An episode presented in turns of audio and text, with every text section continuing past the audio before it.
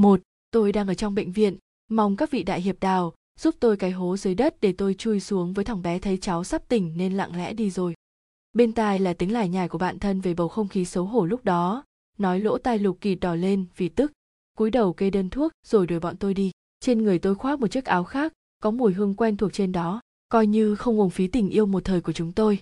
Anh ấy đuổi tớ đi vì tớ sẽ chết vì đau, nếu không được tiêm thuốc tôi đưa áo khoác cho anh, để hòa hoãn bầu không khí xấu hổ mà còn hỏi một câu, sao vẫn mặc cái này? Ban đầu, tôi đau đầu vì say xỉn, hơn nữa khả năng nói nhảm của đinh như chỉ có tăng chứ không giảm. Tôi thấy mình như chui vào tổ ong, kêu vo ve đến phát bực, chương sau đầu óc tôi còn chưa tỉnh táo, chỉ nghi ngờ nhìn bà ấy. Tôi khó chịu đuổi đinh như đi, trước khi đi, nó còn giúp tôi đặt đồng hồ báo thức, sợ tôi ngủ quên quên thay thuốc, là của lục kỳ. Khi mở mắt ra lần nữa thì trời đã rạng sáng, quả nhiên không nghe thấy tiếng đồng hồ báo thức cũng không biết cây kim trên tay bị rút ra từ lúc nào. Bây giờ tôi có tư cách gì? Trên người tôi khoác một chiếc áo khác, có mùi hương quen thuộc trên đó, ok. Tôi lại ngồi trên ghế phụ lái của anh mất rồi. Là của lục kỳ, chiếc áo khoác này là cơ hội tốt. Chi bằng trái đưa cho cô đi, nhân tiện tác thành cho một chuyện tốt, đang nghĩ gì vậy? Lục kỳ hỏi. Cô gái, y tá trưởng dừng bước chân đang vội, trong ánh mắt mang theo ý cười trêu ghẹo. Đêm qua tiểu lục thay ca ở với cháu cả đêm, đấy giọng nói lục kỳ vang lên bên tai. Khuôn mặt của anh cũng mơ hồ xuất hiện trong tầm mắt. Đầu óc tôi còn chưa tỉnh táo, chỉ nghi ngờ nhìn bà ấy một, thằng bé thấy cháu sắp tỉnh nên lặng lẽ đi rồi. Y tá tưởng tự nhiên ngồi xuống bên cạnh tôi, mặt hóng chuyện hỏi, có phải hai đứa cãi nhau không? Không phải ạ à? khi mở mắt ra lần nữa, thì trời đã rạng sáng. Quả nhiên không nghe thấy tiếng đồng hồ báo thức, cũng không biết cây kim trên tay bị rút ra từ lúc nào. Mắt tôi hơi nhức, cúi đầu nhìn áo khoác trong lòng rồi nói, cháu không phải bạn gái anh ấy ngạc nhiên cái gì, em chỉ đang sốt ruột thôi một lát nữa là ổn. Vậy là thằng bé đang theo đuổi cháu đừng nói tôi. Đã có hôm tôi ăn thử rồi. Ghê tởm đến mức lông tơ trên người dựng đứng. Lục kỳ đứng bên cạnh cười ngạt nghẽo không đứng thẳng được ừ. Anh nhớ tình bạn cũ. Không phải anh đoán xem kỳ lạ là tôi có thể nhìn thấy sự lo lắng trong mắt anh khi mắt vẫn còn mờ. Y tá trưởng giả vờ ngạc nhiên cầm lấy áo khoác trong lòng tôi. Vậy thì đúng lúc, cháu gái của cô cũng làm việc trong bệnh viện này. Để ý tới tiểu lục lâu rồi, mà thằng bé không chịu. Bọn cô đang rất lo lắng đây cô gái y tá trưởng dừng bước chân đang vội, trong ánh mắt mang theo ý cười trêu ghẹo, đêm qua tiểu lục thay ca ở với cháu cả đêm đấy. Chiếc áo khoác này là cơ hội tốt, chi bằng trái đưa cho cô đi, nhân tiện tác thành cho một chuyện tốt anh không đoán được. Anh nói rồi bất giác mỉm cười, đôi mắt đào hoa nửa cong. Nhưng anh đang nghĩ, ngày đó em ăn một miếng nhân sủi cào còn sống. Nghe đến đây, trong lòng tôi như chứa một quả bóng bay sắp nổ tung, giận dữ chừng mắt với gương mặt bà thím xấu xí kia ok, giờ thì càng xấu hổ hơn bây giờ tôi có tư cách gì? Nói xong, tôi cầm áo khoác của lục kỳ bước ra bên ngoài theo cảm tính, đánh cực bằng sự may mắn, trong ánh mắt lờ, mờ, không mất mặt đi ra khỏi tầm mắt của y tá trưởng. Một giọng nói trong tim kéo tôi ra khỏi cơn tức giận, nhắc nhở tôi rằng đó đã là mối tình cách đây một năm trước. Bây giờ tôi không có quyền ghen. Nhất thời, tim tôi đau nhói không chịu nổi anh ấy đuổi tớ đi, vì tớ sẽ chết vì đau, nếu không được tiêm thuốc. Tôi đột nhiên đứng dậy, mặc cho hai mắt còn đang bốc lửa nhưng vẫn cố gắng hết sức làm ra vẻ bình thường, lạnh lùng nói, anh ấy là bạn của cháu, không làm phiền cô đâu ạ, thật tốt quá. Sau khi chia tay không oán trách, mà còn có thể nhớ đến những khoảng khắc đẹp. Nói xong, tôi cầm áo khoác của lục kỳ bước ra bên ngoài theo cảm tính, đánh cực bằng sự may mắn, trong ánh mắt lờ, mờ, không mất mặt đi ra khỏi tầm mắt của y tá trưởng. Du du mắt em sao vậy? Giọng nói lục kỳ vang lên bên tai, khuôn mặt của anh cũng mơ hồ xuất hiện trong tầm mắt. Tôi đang ở trong bệnh viện mong các vị đại hiệp đào, giúp tôi cái hố dưới đất để tôi chui xuống với. Kỳ lạ là tôi có thể nhìn thấy sự lo lắng trong mắt anh khi mắt vẫn còn mờ. Nhất thời, tim tôi đau nhói không chịu nổi. Ngạc nhiên cái gì? Em chỉ đang sốt ruột thôi. Một lát nữa là ổn. Tôi vịn vào anh đứng một lúc, nghe thấy anh chào hỏi, với y tá trưởng ngừng đầu lên, rõ ràng trong tầm mắt. Đôi môi mỏng của anh đang mím thành một đường thẳng. Nực cười, tôi là người đã có tài xế, sao có thể ngồi xe của bạn trai cũ được? Chứng tỏ là anh đang tức giận. Nhưng không biết anh nhớ tới cái gì. Động tác này chỉ duy trì hai giây, rồi biến mất. Sau đó khẽ thở dài y tá trường giả vờ ngạc nhiên cầm lấy áo khoác trong lòng tôi. Vậy thì đúng lúc, cháu gái của cô cũng làm việc trong bệnh viện này. Để ý tới tiểu lục lâu rồi, mà thằng bé không chịu, bọn cô đang rất lo lắng đây. Có lẽ, anh đang nghĩ đến quan hệ của chúng tôi. Một giọng nói trong tim kéo tôi ra khỏi cơn tức giận, nhắc nhở tôi rằng đó đã là mối tình cách đây một năm trước. Bây giờ tôi không có quyền ghen dù sao chúng tôi bây giờ chỉ im lặng thôi đã thấy xấu hổ rồi. Trả áo khoác cho anh này vậy là thằng bé đang theo đuổi cháu. Tôi đưa áo khoác cho anh, để hòa hoãn bầu không khí xấu hổ mà còn hỏi một câu, sao vẫn mặc cái này là sủi cảo lục kỳ làm đấy? Ừ anh nhớ tình bạn cũ. Ok, giờ thì càng xấu hổ hơn. Chương sau, anh cầm lấy áo khoác, lắc lư chìa khóa xe, nói muốn đưa tôi về nhà. Nực cười, tôi là người đã có tài xế, sao có thể ngồi xe của bạn trai cũ được? Ok tôi lại ngồi trên ghế phụ lái của anh mất rồi y tá tưởng tự nhiên ngồi xuống bên cạnh tôi, mặt hóng chuyện hỏi, có phải hai đứa cãi nhau không? Tôi cũng đâu có muốn thế, nhưng anh nói sẽ làm vằn thắn cho tôi. Là sủi cảo lục kỳ làm đấy. Có thể nói rằng, tôi đã ăn hết các nhà hàng sủi cảo ở thành phố di và cả sủi cảo đông lạnh trong siêu thị, kể cả sủi cảo do gì tôi làm ở nhà cũng không ngon bằng sủi cảo do lục kỳ làm. Tôi thích nhất là quấn quýt bên anh khi anh đang làm nhân nhân sủi cảo mà anh chuẩn bị thật sự rất ngon đến mức người ta hận không thể ăn một miếng lúc còn chưa chín. Đừng nói tôi, đã có hôm tôi ăn thử rồi, ghê tởm đến mức lông tơ trên người dựng đứng, lục kỳ đứng bên cạnh cười ngặt nghẽo không đứng thẳng được. Tôi nhìn sườn mặt khi lái xe của lục kỳ, không khỏi thở dài, hồi đó tốt biết bao, bây giờ chỉ có thể lén nhìn. Đang nghĩ gì vậy? Lục kỳ hỏi. Anh đoán xem. Anh không đoán được, anh nói rồi bất giác mỉm cười, đôi mắt đỏ hoa nửa cong, nhưng anh đang nghĩ ngày đó em ăn một miếng nhân sủi cảo còn sống mắt tôi hơi nhức. Cúi đầu nhìn áo khoác trong lòng rồi nói, cháu không phải bạn gái anh ấy. Tôi nhìn những tòa nhà đang lùi về sau qua ô cửa sổ, nhưng trước mắt đều là nụ cười của lục kỳ. Thật tốt quá, sau khi chia tay không oán trách mà còn có thể nhớ đến những khoảng khắc đẹp. Coi như không uổng phí tình yêu một thời của chúng tôi.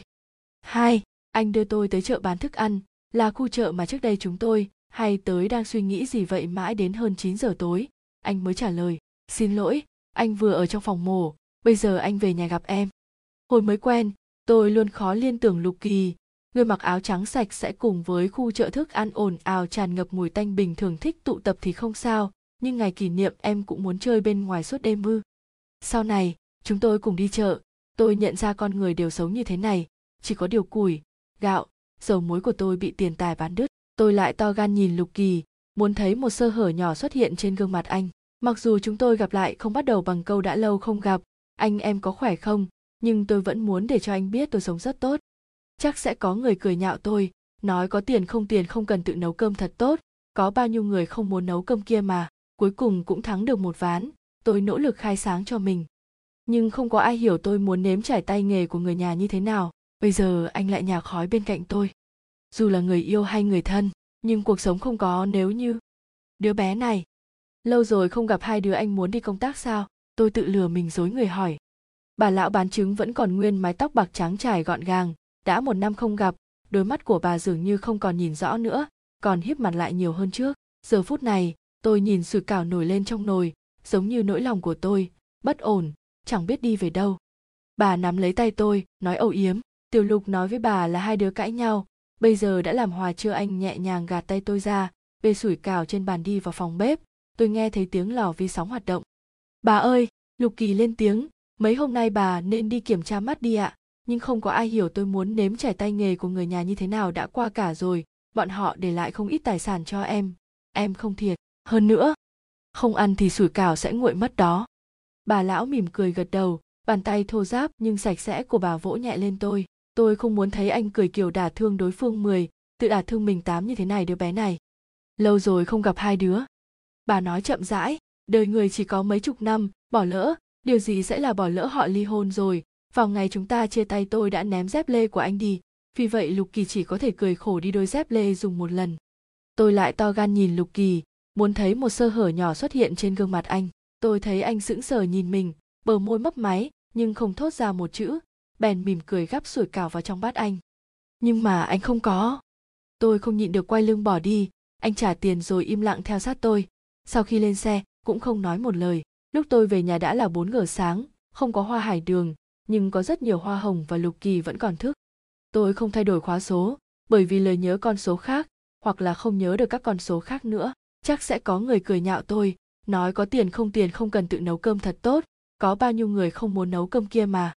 Với tính cách gọn gàng, linh hoạt của anh, tôi chưa từng nghĩ anh sẽ quay lại. Bây giờ chúng tôi đã chia tay, tôi cũng không nói cho anh biết những đêm cô đơn đó tôi đã phải dãy dụa thoát khỏi vũng bùn như thế nào hay? Càng không ngờ là tôi lại nhập mật khẩu cũ ngay trước mặt anh, như muốn nói với anh rằng tôi chưa buông bỏ quá khứ. Tôi sững sờ, mất tập trung cả núi tối mới nở một nụ cười nhạt. Câu hỏi của lục kỳ kéo tôi ra khỏi hồi ức. Tôi im lặng lắc đầu, cắp một miếng sủi cảo lên thổi. Rất nhục nhã, thật sự rất nhục nhã muốn ăn một miếng. Tôi cười ngượng ngùng. Khoảnh khắc khóa cửa mở ra, dường như tôi nghe thấy tiếng cười khẽ của anh. Có lẽ là nhiệt độ của sủi cảo phả vào mắt tôi nếu không sao tôi có thể thấy mắt anh đang đỏ lên chứ. Trước đây, lúc này chúng tôi sẽ làm gì nhỉ? Nhưng tôi không để ý được nhiều thế. Sự xấu hố khiến tôi phải lẻn vào nhà trước như một con mèo linh hoạt. Tôi lau khô tay, ma xui quỷ, khiến thế nào lại cầm lấy hộp thuốc trong tay anh, rút ra một điếu, châm lửa bằng tàn thuốc của anh. Tôi đã ném dép lê của anh đi, vì vậy lục kỳ chỉ có thể cười khổ đi đôi dép lê dùng một lần.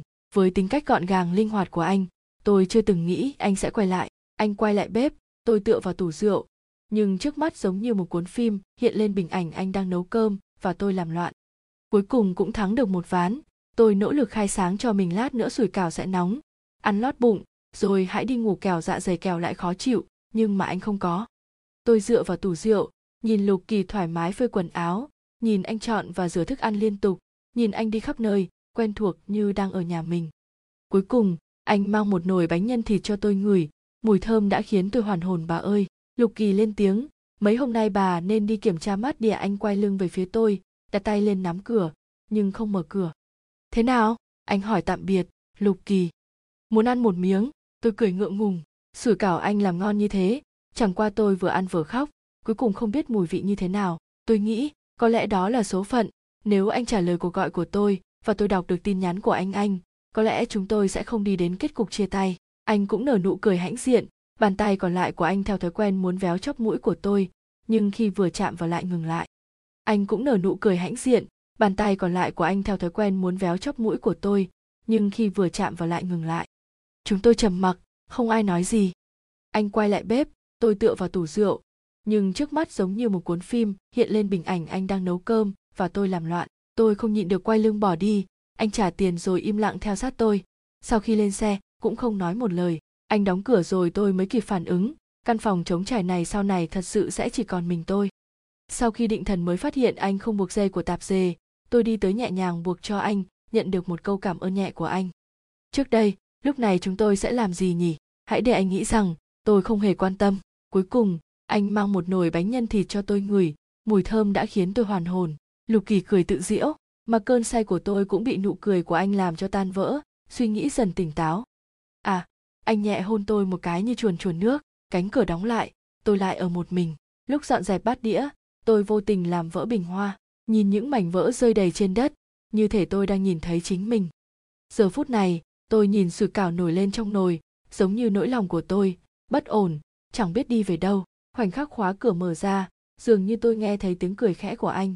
Càng không ngờ là tôi lại nhập mật khẩu cũ ngay trước mặt anh, như muốn nói với anh rằng tôi chưa buông bỏ quá khứ đôi môi mỏng của anh mím lại thành một đường thẳng. Trên tay anh cầm giấy chứng nhận bất động sản tôi đặt trên bàn. Anh mang hai đĩa sủi cảo ra, còn có đồ ăn kèm rồi thông thạo dưới nước tương giúp tôi. Nhưng tôi không để ý được nhiều thế. Sự xấu hố khiến tôi phải lèn vào nhà trước như một con mèo linh hoạt. Bà lão bán trứng vẫn còn nguyên mái tóc bạc trắng trải gọn gàng. Đã một năm không gặp, đôi mắt của bà dường như không còn nhìn rõ nữa, còn hiếp mặt lại nhiều hơn trước. Mọi thức vẫn giống như ngày chúng tôi chia tay chỉ có cái bình hoa trên bàn là biến mất trong vòng một năm. Bà nói chậm rãi, đời người chỉ có mấy chục năm, bỏ lỡ, điều gì sẽ là bỏ lỡ? Rõ ràng là anh cũng phát hiện ra, còn đưa tay xoa vào vị trí của chiếc bình. Khung cảnh ngày hôm đó lại hiện ra trước mặt anh biết em muốn cho anh những điều tốt đẹp, anh hiểu tấm lòng cao cả này của em. Nhưng lòng tự trọng khốn nạn của anh không cho phép anh nhận món quà mà anh không thể trả lại này. Anh vừa dặn dò tôi vừa mở vali, dưới cái nhìn chăm chú của tôi, vali nhanh chóng được chất đầy ngày chúng tôi chia tay là ngày kỷ niệm hai năm hẹn hò, khung cảnh ngày hôm đó lại hiện ra trước mặt. Suốt ngày hôm đó tôi đã khóc và gọi điện cho anh hơn 10 lần, nhưng anh không nghe máy, gửi tin nhắn cho anh trên wechat anh cũng không trả lời. Chỉ khác là trước đây anh không hút thuốc lá, còn khuyên tôi nên bỏ thuốc. Tôi phải làm sao đây? Ánh mắt của lục kỳ giống như độc dược, tôi không có cách nào thoát được. Lục kỳ kinh ngạc nhìn tôi, ánh mắt thay đổi phức tạp. Mãi đến hơn 9 giờ tối, anh mới trả lời, xin lỗi, anh vừa ở trong phòng mổ bây giờ anh về nhà gặp em ngô du anh gọi, tiếng lò vi sóng ngày hôm đó cũng rất vang. Như khi đó tôi đang ôm đinh như vụ uống rượu vừa khóc, không có tâm trạng xem điện thoại, cũng bỏ lỡ hơn 10 tin nhắn của anh. Tôi nghĩ, có lẽ đó là số phận. Nếu anh trả lời cuộc gọi của tôi và tôi đọc được tin nhắn của anh anh, có lẽ chúng tôi sẽ không đi đến kết cục chia tay họ là đối tác kinh doanh, chỉ kết hôn cùng sự nghiệp mà thôi. Lẽ ra em nên nhận ra từ sớm mới phải, không nên từ lừa dối bản thân suốt bao năm qua nhưng cuộc sống không có, nếu như à anh nhẹ hôn tôi một cái như chuồn chuồn nước. Lúc tôi về nhà đã là 4 giờ sáng, không có hoa hải đường, nhưng có rất nhiều hoa hồng và lục kỳ vẫn còn thức, không thể không nói, trai đẹp hút thuốc trông càng đẹp trai hơn. Anh nhìn thẳng vào tôi tôi mặc kệ anh đi vào trong phòng ngủ thay quần áo, anh đi lướt qua tôi. Cuối cùng vỗ đầu của tôi, thở dài, sau này về nhà muộn phải chú ý an toàn. Ngô du, anh gọi. Bình thường thích tụ tập thì không sao nhưng ngày kỷ niệm em cũng muốn chơi bên ngoài suốt đêm ư, mọi thức vẫn giống như ngày chúng tôi chia tay. Chỉ có cái bình hoa trên bàn là biến mất trong vòng một năm. Đôi môi mỏng của anh mím lại thành một đường thẳng. Trên tay anh cầm giấy chứng nhận bất động sản tôi đặt trên bàn. Sau này, chúng tôi cùng đi chợ. Tôi nhận ra con người đều sống như thế này. Chỉ có điều củi gạo, dầu muối của tôi bị tiền tài bán đứt. Người thì biến mất nhưng lại nhớ tặng nhà cho anh. Anh thật sự không chịu nổi. Em thừa biết giữa chúng ta có sự bất bình đẳng nhưng anh luôn trốn tránh. Nghĩ đến một ngày nào đó, anh chăm chỉ làm việc và được thăng chức, chúng ta sẽ ngang hàng. Anh biết em muốn cho anh những điều tốt đẹp, anh hiểu tấm lòng cao cả này của em. Nhưng lòng tự trọng khốn nạn của anh không cho phép anh nhận món quà mà anh không thể trả lại này. Bà lão mỉm cười gật đầu, bàn tay thô ráp, nhưng sạch sẽ của bà vỗ nhẹ lên tôi. Lục kỳ cười tự diễu mà cơn say của tôi cũng bị nụ cười của anh làm cho tan vỡ. Suy nghĩ dần tỉnh táo, anh nhìn vào chiếc tủ bên cạnh tôi, bối rối cong mày chỉ vào chỗ đó hỏi, bức ảnh gia đình của em và cô chú đâu rồi? Tôi không muốn thấy anh cười kiểu đả thương đối phương mười, tự đả thương mình tám như thế này người, thì biến mất, nhưng lại nhớ tặng nhà cho anh. Anh thật sự không chịu nổi. Em thừa biết giữa chúng ta có sự bất bình đẳng, nhưng anh luôn trốn tránh. Nghĩ đến một ngày nào đó, anh chăm chỉ làm việc và được thăng chức, chúng ta sẽ ngang hàng. Vì vậy, cánh tay tôi run rẩy xóa khóe miệng của anh, thấp giọng nỉ non, đừng như thế, đừng như thế, anh mang hai đĩa sủi cảo ra còn có đồ ăn kèm rồi thông thạo dưới nước tương giúp tôi. Anh nhẹ nhàng gạt tay tôi ra, bê sủi cảo trên bàn đi vào phòng bếp. Tôi nghe thấy tiếng lò vi sóng hoạt động. Lát nữa sủi cảo sẽ nóng, ăn lót bụng, rồi hãy đi ngủ kèo dạ dày kèo lại khó chịu. Anh vừa dặn dò tôi vừa mở vali, dưới cái nhìn chăm chú của tôi, vali nhanh chóng được chất đầy. Anh muốn đi công tác sao? Tôi tự lừa mình dối người hỏi. Anh trả tự do cho em thế nào? Anh hỏi. Anh đi lướt qua tôi.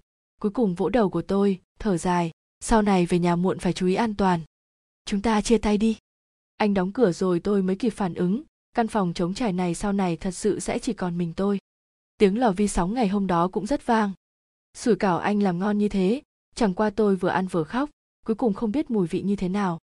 Lúc dọn dẹp bát đĩa, tôi vô tình làm vỡ bình hoa, nhìn những mảnh vỡ rơi đầy trên đất, như thể tôi đang nhìn thấy chính mình. Mọi thứ đều hỗn độn và đổ vỡ đang suy nghĩ gì vậy, anh trả tự do cho em. Câu hỏi của lục kỳ kéo tôi ra khỏi hồi ức. Tôi im lặng lắc đầu, cắp một miếng sủi cảo lên thổi. Thấy anh đứng lên, nhưng dáng vẻ không được tốt lắm. Cao mày, len lén thở dài. Có lẽ là nhiệt độ của sủi cảo phả vào mắt tôi. Nếu không sao tôi có thể thấy mắt anh đang đỏ lên chứ. Anh nhìn vào chiếc tủ bên cạnh tôi, bối rối cau mày, chỉ vào chỗ đó hỏi, bức ảnh gia đình của em và cô chú đâu rồi?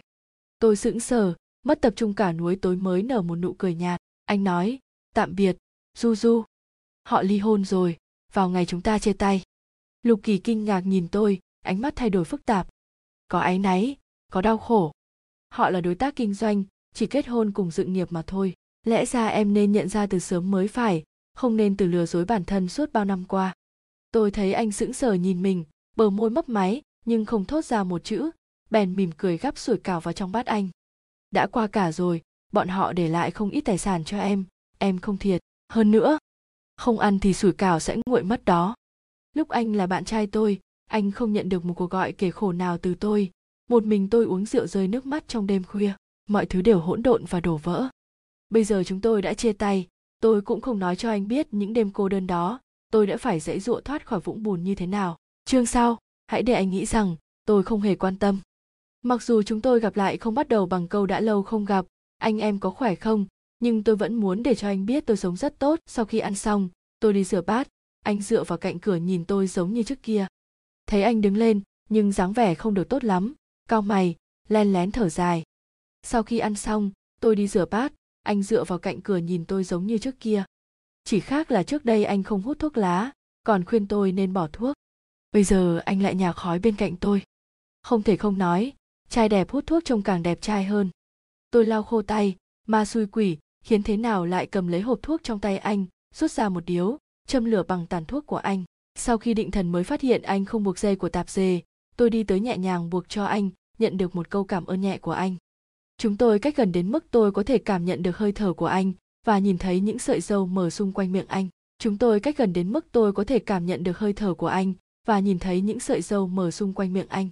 Tôi phải làm sao đây? Ánh mắt của lục kỳ giống như độc dược tôi không có cách nào thoát được. May mắn thay, anh đã quay đầu bỏ chạy trước. Anh quay lưng về phía tôi, đặt tay lên nắm cửa, nhưng không mở cửa. Vì vậy, cánh tay tôi run rẩy xóa khóe miệng của anh, thấp giọng nỉ non, đừng như thế, đừng như thế. Anh nói như dỗ dành trẻ nhỏ, phải ăn cơm đỏ hoàng đấy. Anh nói, tạm biệt, du du. Cánh cửa đóng lại, tôi lại ở một mình. Tạm biệt, lục kỳ. Ba, lục kỳ vừa đi không lâu, đinh như đã gọi điện đến đinh như lén đá tôi, nghiến răng nói, đồ ngu, đây là khách hàng của mày đấy trên đường trở lại ghế. Tôi nhìn thấy một bóng dáng quen thuộc trên bục cao.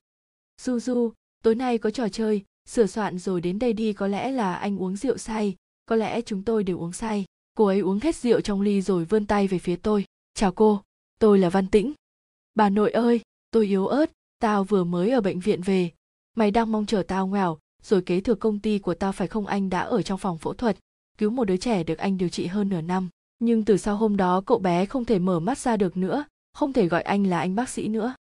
Dự án gần đây công ty, mày đang đàm phán, không phải bị kẹt sao? Tình cờ tối nay có sếp của bọn họ, tao định rủ mày đi kết bạn, sau này có thể hợp tác với nhau, như ăn một quả anh đào. Quả anh đào quen thuộc. Tôi bỗng nghẹn lời, trong lòng lại vui vẻ nghĩ, cơ hội mở rộng mối quan hệ sao có thể bỏ qua. Thế là tôi đồng ý nhất định sẽ có mặt, còn nghe lời để nó lừa tôi một bữa ăn cô gái tóc ngắn hình như bị tôi chọc cười, giơ ly rượu lên nói, ba ly hơi nhiều, tôi uống một ly thôi, tôi biết cô. Cô là khách hàng luôn đi theo chúng tôi đàm phán về dự án. Cô ấy tiện thể ngồi xuống vị trí bên cạnh, buồn bã thở dài. Nhắm mắt một lúc, trong giấc mơ đều là lục kỳ. Ngủ còn chẳng bằng không ngủ, trái lại còn khiến tôi mệt mỏi đau đầu. Tôi chỉ có thể nhẹ nhàng lấy tay lau nước mắt cho anh, nhưng anh không thể tìm được em. Anh còn vứt bỏ em, tôi hóa đá tại chỗ. Đinh nhi đứng bên cạnh cam, chịu số phận che mặt còn mấy người bạn xấu đều đang cười trộm. Khi tôi tới quán bar với đinh như, mọi người đã tới gần như đông đủ. Trịnh tế đích thân mang rượu lên, nói là để tôi và đinh như tự phạt ba chén. Chương sau nhưng ở dưới dao mổ của anh, nhịp tim của cậu bé biến thành một đường thẳng là lục kỳ. Tôi đấm anh ta một cái. Mau về với nữ minh tinh nhà anh đi, tôi đã từng sợ hãi mình không xứng với anh. Cẩn thận tránh mọi cuộc cãi vã với anh. Sợ thân phận vàng ngọc của anh sẽ có một vết bẩn. Trong bài hát mắt đẫm lệ nhìn mắt đẫm lệ chính là chúng tôi vào lúc này. Không đợi trịnh tễ mỉm cười phản ứng với mấy chữ nữ minh tinh nhà anh này, tiếp tục có một cô gái tóc ngắn đi về phía chúng tôi. Tôi đồng tình nhìn cô ấy, nhưng nghĩ đến chuyện của mình còn rối tung cả lên, cũng không có tư cách gì để lên tiếng, đành bưng ly rượu lên uống một chén với văn tĩnh. Tôi như bắt được sợi dây cứu mạng, ham hở chỉ vào cô ấy, nhìn đi, còn có người tới muộn hơn, nên phạt cô ấy ba ly không tự chủ được. Tôi cúi đầu đi về phía lục kỳ chúng tôi buông nhau ra thở hổn hển vầng trán ấm áp chạm vào nhau, hơi thở đều phả vào mặt đối phương. Đinh như lén đá tôi, nghiến răng nói, đồ ngu, đây là khách hàng của mày đấy, qua ba tuần rượu, tôi đi vào nhà vệ sinh một chuyến, nhân tiện trang điểm lại, nhưng cơn đau dạ dày khiến sắc mặt tôi tái đi. Tôi hóa đá tại chỗ, đinh như đứng bên cạnh cam chịu số phận che mặt, còn mấy người bạn xấu đều đang cười trộm, kết quả là tôi lệ rơi đầy mặt. Khi tôi tới quán bar với đinh như, mọi người đã tới gần như đông đủ. Trịnh tế đích thân mang rượu lên nói là để tôi và đinh như tự phạt ba chén. Cô gái tóc ngắn hình như bị tôi chọc cười, giơ ly rượu lên nói, ba ly hơi nhiều, tôi uống một ly thôi anh nói. Sao anh có thể bỏ rơi em trong lúc em đang bất lực nhất chứ? Cô ấy uống hết rượu trong ly rồi vươn tay về phía tôi, chào cô, tôi là văn tĩnh tôi bỗng nghẹn lời, trong lòng lại vui vẻ nghĩ, cơ hội mở rộng mối quan hệ sao có thể bỏ qua. Thế là tôi đồng ý nhất định sẽ có mặt, còn nghe lời để nó lừa tôi một bữa ăn. Chúng tôi tách nhau ra tôi thấy cô ấy có vẻ không quan tâm thì cũng quên mất xấu hổ, bắt tay tự giới thiệu. Tôi biết cô cô là khách hàng luôn đi theo chúng tôi đàm phán về dự án. Cô ấy tiện thể ngồi xuống vị trí bên cạnh, buồn bã thở dài. Chương sau không phải là tôi không muốn hợp tác, mà là nhà thiết kế cũng chính là bạn gái của tôi. Dạo này cô ấy cố tình gây sự với tôi. Bỏ trốn rồi anh vòng tay qua eo tôi siết thật chặt. Gần như điên cuồng đáp lại nụ hôn của tôi. Dường như nỗi nhớ trong một năm đều tuôn trào vào lúc này tôi đồng tình nhìn cô ấy, nhưng nghĩ đến chuyện của mình còn rối tung cả lên, cũng không có tư cách gì để lên tiếng, đành bưng ly rượu lên uống một chén với văn tĩnh tôi đấm anh ta một cái. Mau về với nữ minh tinh nhà anh đi. Qua ba tuần rượu, tôi đi vào nhà vệ sinh một chuyến, nhân tiện trang điểm lại, nhưng cơn đau dạ dày khiến sắc mặt tôi tái đi. Trên đường trở lại ghế, tôi nhìn thấy một bóng dáng quen thuộc trên bục cao, nhưng tôi quên mất rằng anh cũng có áp lực cuộc sống, anh không phải là viên đá cứng ngắc, anh cũng sẽ bị tổn thương là lục kỳ. Không tự chủ được, tôi cúi đầu đi về phía lục kỳ cậu bé mới 18 tuổi. Đáng lẽ phải đổ mồ hôi trên sân bóng, đáng lẽ phải cầm bút trong phòng thi, đáng lẽ phải thoải mái cười đùa với bạn bè dưới bầu trời xanh tôi chạm vào gương mặt anh, nói, đã qua cả rồi. Có lẽ là anh uống rượu say, có lẽ chúng tôi đều uống say. Tôi cũng khóc, nhìn anh bật khóc, nhìn thấy sự bật lực mà anh chưa bao giờ biểu lộ, không đợi tôi lên tiếng, bàn tay anh đặt sau gáy bắt đầu vuốt nhẹ tóc tôi. Nếu không sao tôi có thể ôm mặt anh lên, dụi ngón tay lên khóe mắt đỏ hoe của anh? Táo bạo đặt lên môi anh một nụ hôn được. Tôi rơi nước mắt ngay lập tức bà nội ơi. Tôi yếu ớt, tao vừa mới ở bệnh viện về. Mày đang mong chờ tao nghèo rồi kế thừa công ty của ta phải không? Như ăn một quả anh đào, quả anh đào quen thuộc. Anh vòng tay qua eo tôi siết thật chặt. Gần như điên cuồng đáp lại nụ hôn của tôi. Dường như nỗi nhớ trong một năm đều tuôn trào vào lúc này. Chúng tôi buông nhau ra thở hổn hển. Vầng chắn ấm áp chạm vào nhau hơi thở đều phả vào mặt đối phương. Sau đó nói gì nhỉ? Nói là đèn trong quán ba quá tối, hay là do hơi rượu khó hiểm soát? Nói anh đừng giận. Không đợi tôi lên tiếng, bàn tay anh đặt sau gáy bắt đầu vuốt nhẹ tóc tôi. Giọng anh trầm thấp run rẩy, không đợi trịnh tễ mỉm cười phản ứng với mấy chữ nữ minh tinh nhà anh này, tiếp tục có một cô gái tóc ngắn đi về phía chúng tôi. Anh nói, sao anh có thể bỏ rơi em trong lúc em đang bất lực nhất chứ? Tôi rơi nước mắt ngay lập tức. Tôi chạm vào gương mặt anh, nói đã qua cả rồi, lúc đó anh rất nhớ em. Nhớ em mỉm cười ở nhà đợi anh. Anh vươn tay là có thể ôm chặt lấy em. Kết quả là tôi lệ rơi đầy mặt, nhắm mắt một lúc. Trong giấc mơ đều là lục kỳ, ngủ còn chẳng bằng không ngủ. Trái lại còn khiến tôi mệt mỏi đau đầu. Anh nghẹn ngào nói, thật ra, hôm đó anh cũng rất khó chịu. Anh đã ở trong phòng phẫu thuật, cứu một đứa trẻ được anh điều trị hơn nửa năm. Nhưng từ sau hôm đó cậu bé không thể mở mắt ra được nữa, không thể gọi anh là anh bác sĩ nữa cậu bé mới 18 tuổi. Đáng lẽ phải đổ mồ hôi trên sân bóng, đáng lẽ phải cầm bút trong phòng thi, đáng lẽ phải thoải mái cười đùa với bạn bè dưới bầu trời xanh. Nhưng ở dưới dao mổ của anh, nhịp tim của cậu bé biến thành một đường thẳng. Lúc đó, anh rất nhớ em nhớ em mỉm cười ở nhà đợi anh anh vươn tay là có thể ôm chặt lấy em anh là một học bá, mà tôi vô cùng ngưỡng mộ, là nhân tài kiệt xuất của bệnh viện thành phố, là bác sĩ lục như thần trong trái tim tôi. Nhưng anh không thể tìm được em anh còn vứt bỏ em tôi nhìn người đàn ông đang bộc lòng trước mặt. Trong thoáng chốc, nước mắt đã làm mờ đi tầm nhìn. Chúng tôi tách nhau ra. Tôi nhìn người đàn ông đang bộc lòng trước mặt. Trong thoáng chốc, nước mắt đã làm mờ đi tầm nhìn. Anh là một học bá mà tôi vô cùng ngưỡng mộ, là nhân tài kiệt xuất của bệnh viện thành phố, là bác sĩ lục như thần trong trái tim tôi. Tôi đã từng sợ hãi mình không xứng với anh, cẩn thận tránh mọi cuộc cãi vã với anh, sợ thân phận vàng ngọc của anh sẽ có một vết bẩn. Nhưng tôi quên mất rằng anh cũng có áp lực cuộc sống. Anh không phải là viên đá cứng ngắc, anh cũng sẽ bị tổn thương. Cũng giống như hồi đó, anh không học được cách mở lòng với tôi. Tôi cũng khóc, nhìn anh bật khóc, nhìn thấy sự bật lực mà anh chưa bao giờ biểu lộ, sau đó nói gì nhỉ? Nói là đèn trong quán ba quá tối, hay là do hơi rượu khó hiểm soát? Nói anh đừng giận. Trong bài hát mắt đẫm lệ nhìn mắt đẫm lệ, chính là chúng tôi vào lúc này. Buồn bã, đau khổ biết chia sẻ như thế nào. Lục kỳ vừa đi không lâu đinh như đã gọi điện đến, buồn bã, đau khổ biết chia sẻ như thế nào. Tôi chỉ có thể nhẹ nhàng lấy tay lau nước mắt cho anh. Bốn, sau đó lục kỳ lại nói rất nhiều, chúng tôi như hai cái vòi nước, vừa khóc vừa cười. Anh kể, có một hôm anh đến đây liên hoan với đồng nghiệp, em ngồi cách bọn anh không xa, cười tít mắt với bạn bè. Đó là nụ cười em chưa bao giờ có khi ở bên cạnh anh. Khi đó anh biết em không thoải mái khi sống với anh.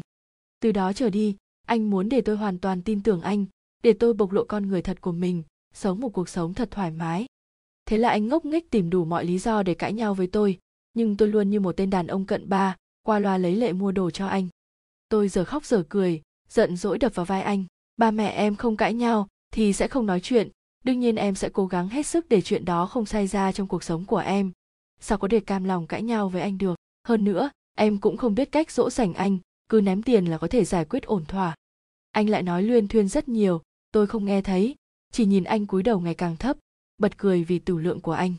Trước đây ở nhà anh uống một lon bia, còn có thể lan ra ngủ, ai cho anh dũng khí để tự đi uống rượu thế này? Tôi đẩy anh, hỏi anh đến đây với ai? Anh nói là đến một mình mượn rượu giải sầu. Kết quả là một người đàn ông đang rụt rè thu mình lại phía sau anh giơ tay lên, đáp lại, nói là anh gọi mình tới. Mà lục kỳ lúc nãy còn đang say khướt quay đầu lại, trừng mắt nhìn người mặc đồ đen. Thật trùng hợp tôi cũng biết người này. Anh ta là bạn chơi golf của lục kỳ, tên là đường do. Chúng tôi từng hẹn hò đôi với nhau. Lục kỳ dẫn tôi đi, còn anh ta đi cùng bạn gái hứa lệ tử. Tôi giao lục kỳ cho anh ta, nhưng không vạch trần thủ đoạn có trăm ngàn sơ hở của lục kỳ, còn bảo anh ta pha một ly nước mật ong cho người say rượu.